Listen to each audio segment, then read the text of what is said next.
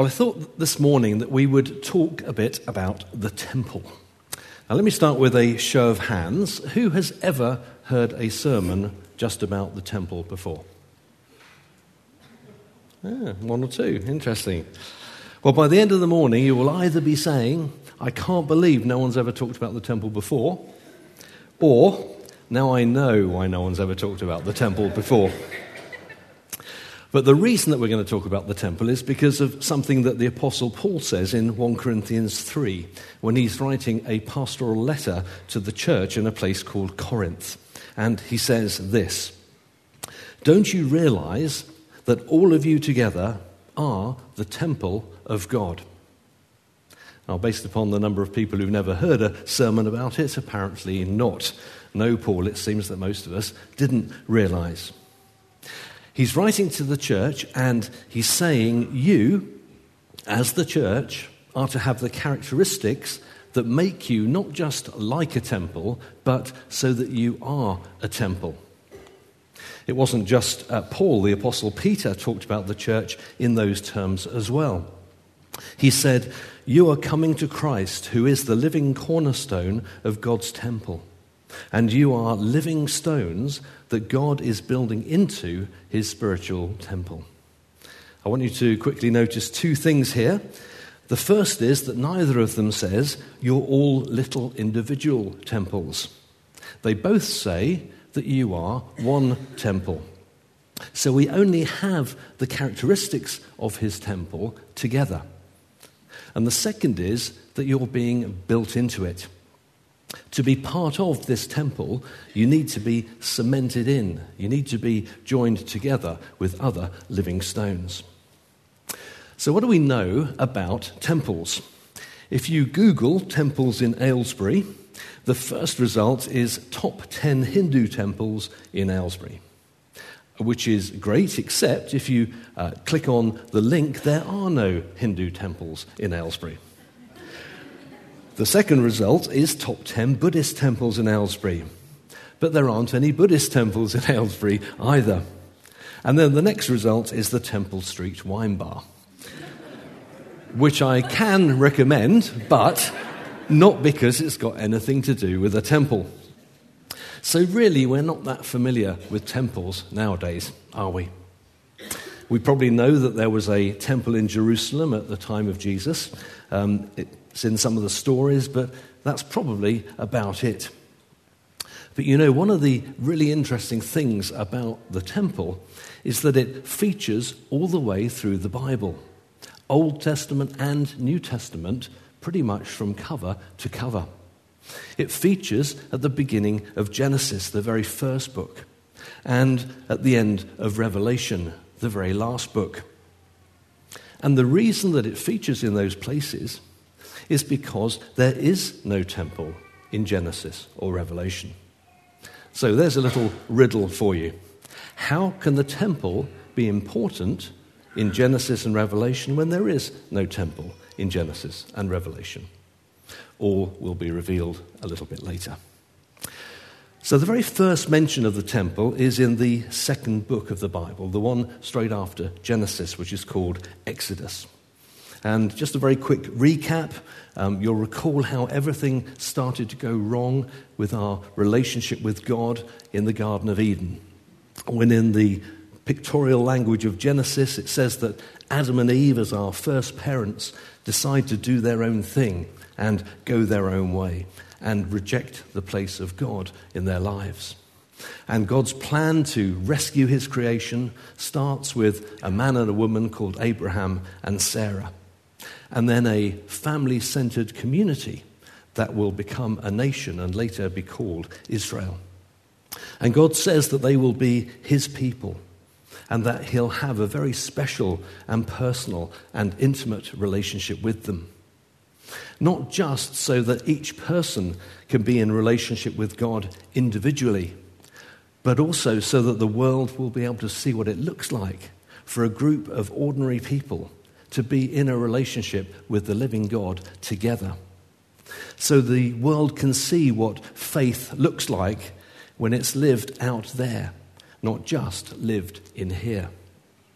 Because people want to see how faith changes not just our beliefs, but whether we live differently and love differently and behave differently with each other as a consequence of those beliefs. Whether God in here does or doesn't make any difference out there. And that, of course, is exactly what God calls us to be and to do as His church. So, a personal faith, yes, an individualistic faith, no. But this family, this nation, ends up enslaved by the great superpower of the day, which was Egypt. But God hears their cries and he sends a man called Moses, and God rescues them with signs and wonders, including the parting of the Red Sea. So there they are in the wilderness. They've left Egypt and they're on a journey to the land that God has promised them. And God gives them the Ten Commandments and the various other instructions as to how they should live as His people. And then, straight after that, the very next thing that happens is this in Exodus 25. God says, Have the people of Israel build me a holy sanctuary so that I can live among them. Have them build me a holy sanctuary so that I can live among them. You must build this tabernacle and its furnishings exactly according to the pattern I will show you.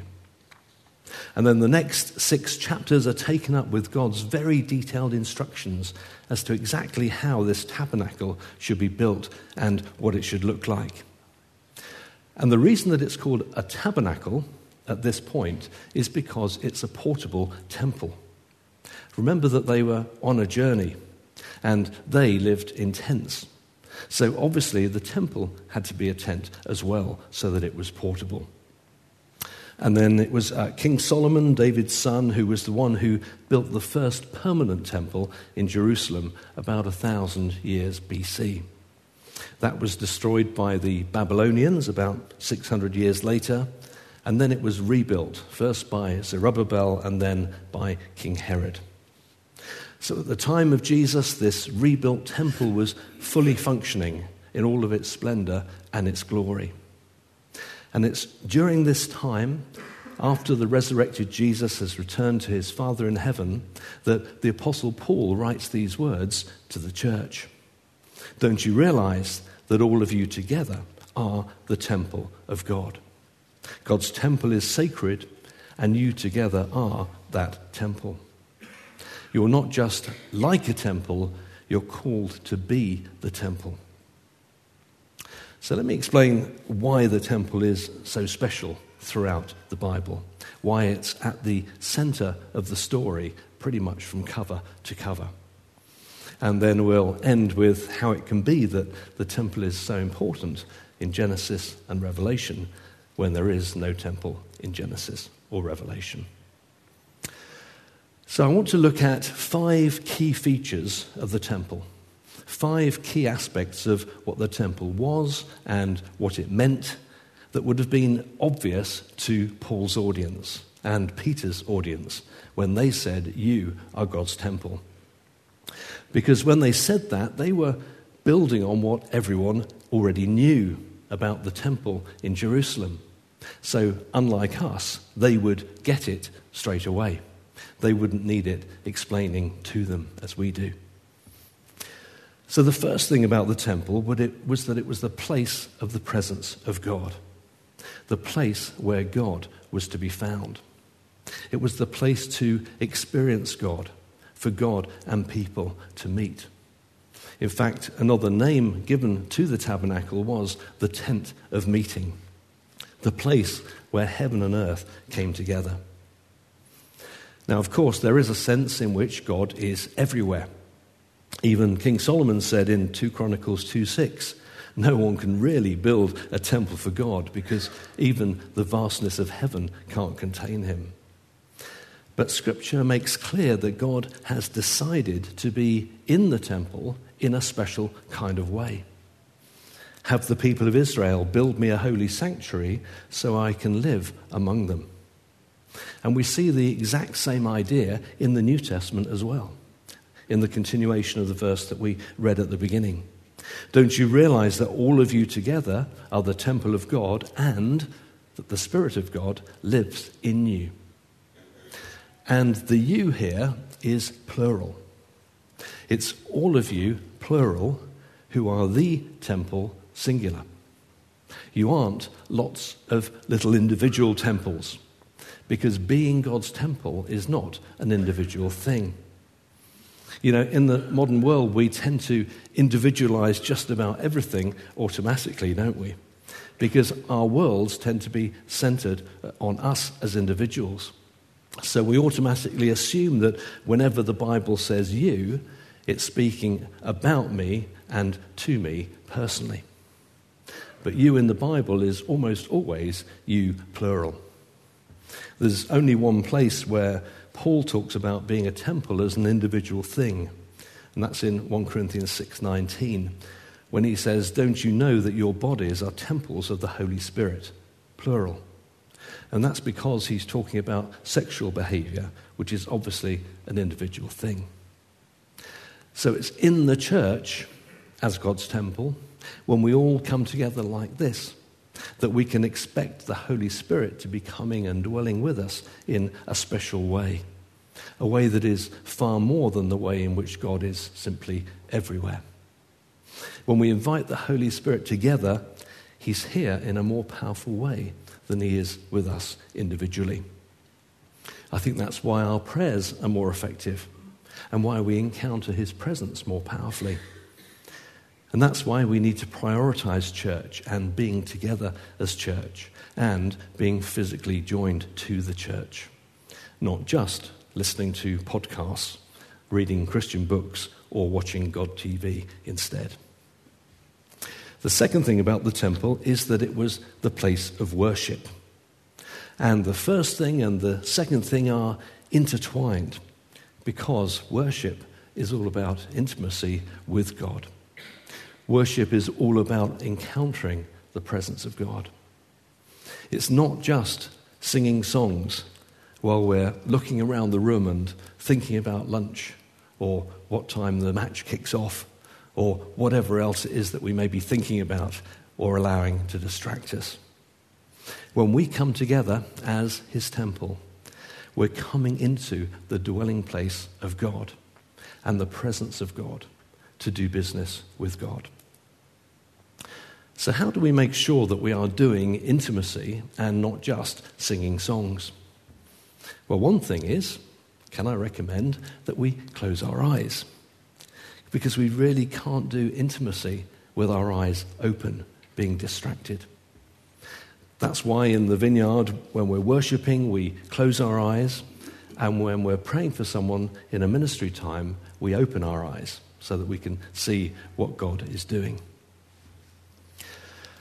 Now, the temple was made up of several areas uh, which allowed different levels of access from the outer courts to the inner courts to different groups of people. Beyond a certain point, only priests were allowed to go. And beyond that was what they called the most holy place, or the Holy of Holies, which was the space right in the center where the very presence of God was. Only the high priest was allowed in there, and even then, he was only allowed in once a year. And that area was separated by a curtain to make sure that nobody went in by mistake because it wasn't allowed. So there was only a certain closeness that ordinary people could get to the presence of God. Exodus 26 says the curtain will separate the holy place from the most holy place. But with the coming of Jesus, that curtain that separated us has been removed. The moment that Jesus died on the cross was the moment that that curtain was torn in two. And what that means is giving us unrestricted access into the Holy of Holies, the very center of the most intimate and powerful presence of God. Not just the high priest, not just once a year, but all of us on every day of every year. Thanks to Jesus. The book of Hebrews in the New Testament says that Jesus is our great high priest who not only entered into the most holy place himself, but brings us with him. Ephesians 2:18 says it's through him that we have access to the Father by the Spirit. The third thing about the temple is that it was the place of sacrifice. In the Old Testament, worship was sacrifice, and sacrifice was worship. There was no worship without sacrifice. So it was costly to be a worshipper. And I think it's worth asking ourselves sometimes is my worship costing me anything? Is being joined to the temple costing me anything? Hebrews also tells us that Jesus came into this world as our great high priest, not only to make a sacrifice for us, but to actually be that sacrifice, the perfect and final and ultimate sacrifice. And if you've heard that before, you may have thought, well, that's great. Jesus has done all the sacrificing for me. He's done it all. I don't need to sacrifice anything. I can just sit back and enjoy it. But you know, that, that's a misunderstanding because we, as his temple, are still a place of sacrifice. It's not that there is no sacrifice, it's just that our sacrifices no longer have any relationship to our salvation. We don't make sacrifices to make us right before God. Because you see, otherwise, what Jesus said in Luke 9 would make no sense at all. Whoever wants to be my disciple must deny themselves and take up their cross daily and follow me. So we are called to live sacrificial lives in the same way that Jesus lived a sacrificial life. And nor would what Peter says in 1 Peter 2 make any sense. You also, as living stones, are being built up as a spiritual house for a holy priesthood to offer up what? Spiritual sacrifices acceptable to God through Jesus Christ. And nor would what Paul says in Romans 12 make any sense either. Therefore, he says, I urge you, brothers and sisters, in view of God's mercy, to offer your bodies as a living sacrifice, holy and pleasing to God, because this is your true and proper worship. Do you see here how Paul brings worship and sacrifice together? And the difference between worship and sacrifice in the original temple and worship and sacrifice for us today as the spiritual temple is that they made dead sacrifices, but we're called to be living sacrifices. So worship is costly, discipleship is costly. God is not just interested in whether we say we'll die for him, but whether we say that we'll live for him. True and proper worship is not just singing songs that have doctrinally correct words. It's being a living sacrifice in every area of our lives, every aspect of our lives that's holy and pleasing to God. And you know, each time that we are sacrificing for the King and his kingdom, we're worshipping. The fourth thing about the temple is that it was the place of the priests. And the priests basically had two roles. Uh, one was to serve the Lord by running the temple, so they were like the professionals. And the other was to be intermediaries between God and the people. And all of the priests came from one tribe, which was the Levites. So not everyone could be a priest, only certain special people. Only they could do the stuff, the ministering to people. Everyone else was just a passenger on along for the ride. But now in the spiritual temple, that's all turned on its head. In Revelation 1 6, it says, Jesus has made us a kingdom of priests for God his Father. Everyone in the kingdom is now a priest. Not just one tribe functioning as priests, a select group of special people. Now everyone gets to play in Vineyard Speak. Not just the pastors and the professionals, the people on the stage. We're all intermediaries between God and people. Everyone is involved. None of us is just a passenger in the kingdom. We're all priests. So we don't differentiate between special people who supposedly have the anointing and ordinary people who don't, because that's human thinking rather than God's thinking. We can all minister to people equally effectively, whoever we are. Even the children, as they did last week in the kids' takeover services, with exactly the same results. Because the anointing is not ours, it's not something we possess, it's not something that certain individuals possess. It's the Holy Spirit working through us.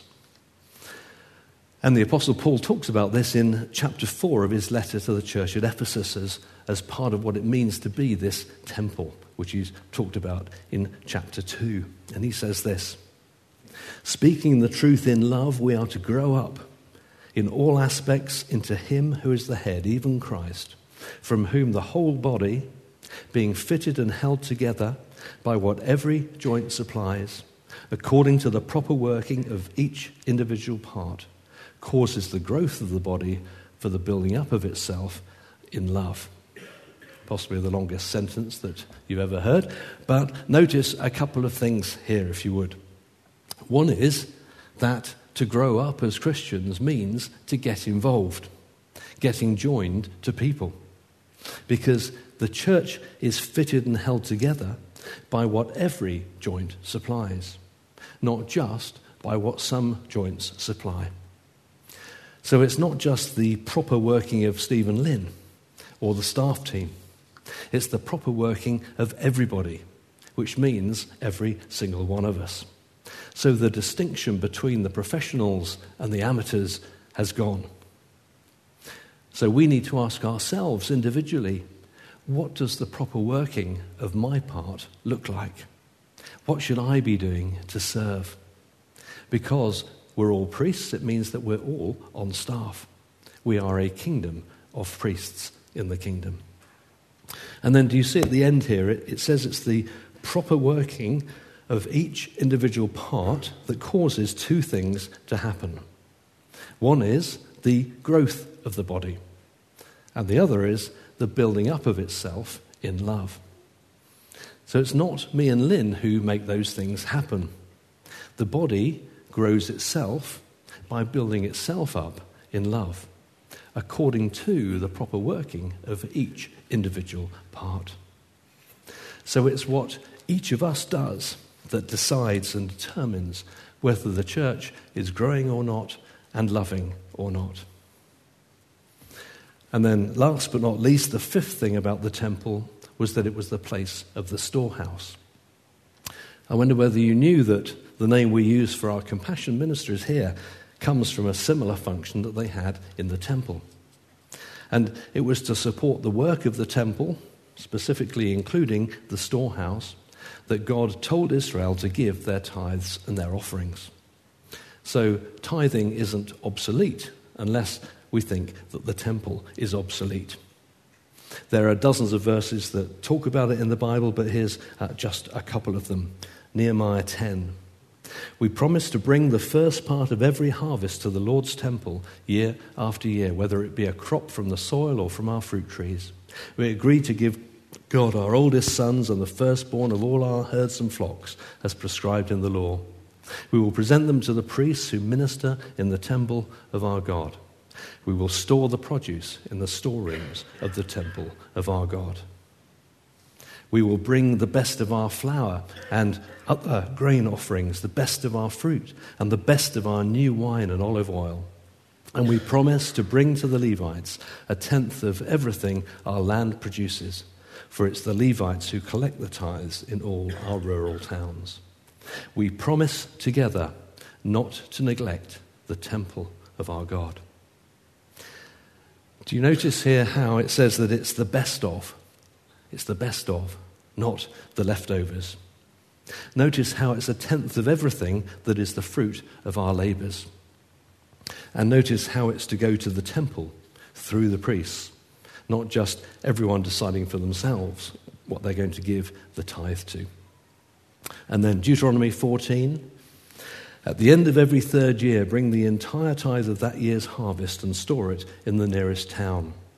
Give it to the Levites, who will receive no allotment of land among you, as well as to the foreigners living among you, the refugees and the immigrants, the orphans and the widows in your towns, so that they can eat and be satisfied. Then the Lord your God will bless you in all your work. And this is the background to the most famous verse about tithing and the temple. Malachi 3:10, one you may have come across. Bring the whole tithe into the storehouse that there may be food in my house. Test me in this, says the Lord Almighty, and see if I will not throw open the floodgates of heaven and pour out so much blessing that there will not be room enough to store it. Do you see there's a connection here between our faithfulness in bringing the whole tithe into the storehouse and His blessing us? And do you see how God calls the storehouse my house?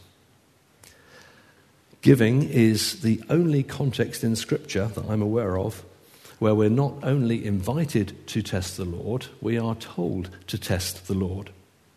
Every other context, we're told not to test the Lord. But God says, Test me in this and see if I will not throw open the floodgates of heaven and pour out so much blessing that there will not be room enough to store it. So let's uh, close with uh, that little riddle I left you with earlier. How can the temple be so important in Genesis and Revelation when there is no temple in Genesis and Revelation?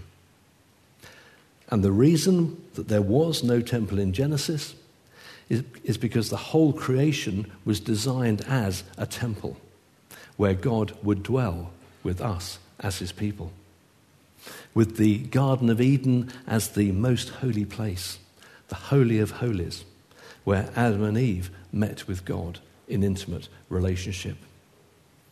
Uh, we don't have time to go through them all, but Bible scholars have pointed out the various different ways in which the construction of the creation matches and parallels the construction of the temple and the tabernacle.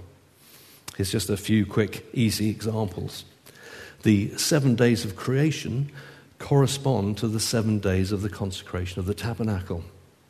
In Leviticus, God says, I will walk among you and be your God, and you will be my people, just as he walked with Adam and Eve in the garden.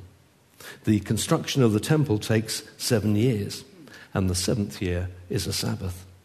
And the dedication of the temple took seven days. And the reason there's no temple in Revelation why the writer John specifically says in Revelation 21 that I saw no temple in the new heavens and the new earth is because the creation has been remade and restored to what it was always designed to be in Genesis a place where God would dwell with his people with unrestricted access to the presence of God. There's no temple because the new creation is all a temple. Just like in Genesis, the original creation was all a temple. And that is actually what we mean when we talk about heaven that new creation, where everybody who wants to be included can be included through Jesus and enjoy intimate relationship with God forever. So let me ask Mike to come back if he's around somewhere. And uh, Yes, there is. Thanks, Mike. And let's have one last quick look at the verses that we started with. Don't you realize that all of you together are the temple of God? I'd like us to ask ourselves are we experiencing, are we involved in everything that it means to be the temple of God together? Because a, Christian isn't just someone who comes to Christ in a relationship with Him in which the church is peripheral. We're coming to the Christ who's the living cornerstone of a living temple, in which the church, in His mind, is integral. To be joined to Christ means allowing God to build you into that temple, to cement you into His church. So I'd like us to ask ourselves this question In what ways are we joined to the church here. Because, you know, being joined the way that bricks in a wall are joined has a sense of permanence and commitment about it, doesn't it? Keeping our options open and being joined are mutually exclusive. So, in what ways are you joined right now? Are you in a connect group? Are you joined financially? Are you serving in a team on Sundays? And so on. These were the characteristics of that physical temple, the way that God designed it. So these are the characteristics that God intends for his spiritual temple too, that each of us is called to be a part of. These are the things that the first Christians would have had in mind. Five things that would have been obvious to them when Paul said, This is what it means to be the church. We're a place of God's presence because everything else flows from that. We experience God's presence in a unique and powerful way when we come together. We're a place of worship. Are you experiencing God in worship? Are you engaging with God in worship? Is it time, perhaps, to take your worship to a new level? We're a place of sacrifice. You might like to ask yourself what is it costing you to be part of this temple? Time, money, freedom of choice? We're a place of priests. We are all called to minister and to serve in the kingdom because that's the fruit of what it means to serve the Lord. And we're a place of storehouse. Not everyone is able to physically serve in storehouse, but maybe you can. Maybe you could give up a week or a few days of the holidays this summer to serve in our holiday club or to help make lunch for needy families. Or if you can't do that, maybe you can give financially to help pay the cost of us doing more for those in need as the demand for those services continues to grow. So I wonder where you feel you are at in being joined to his temple this morning.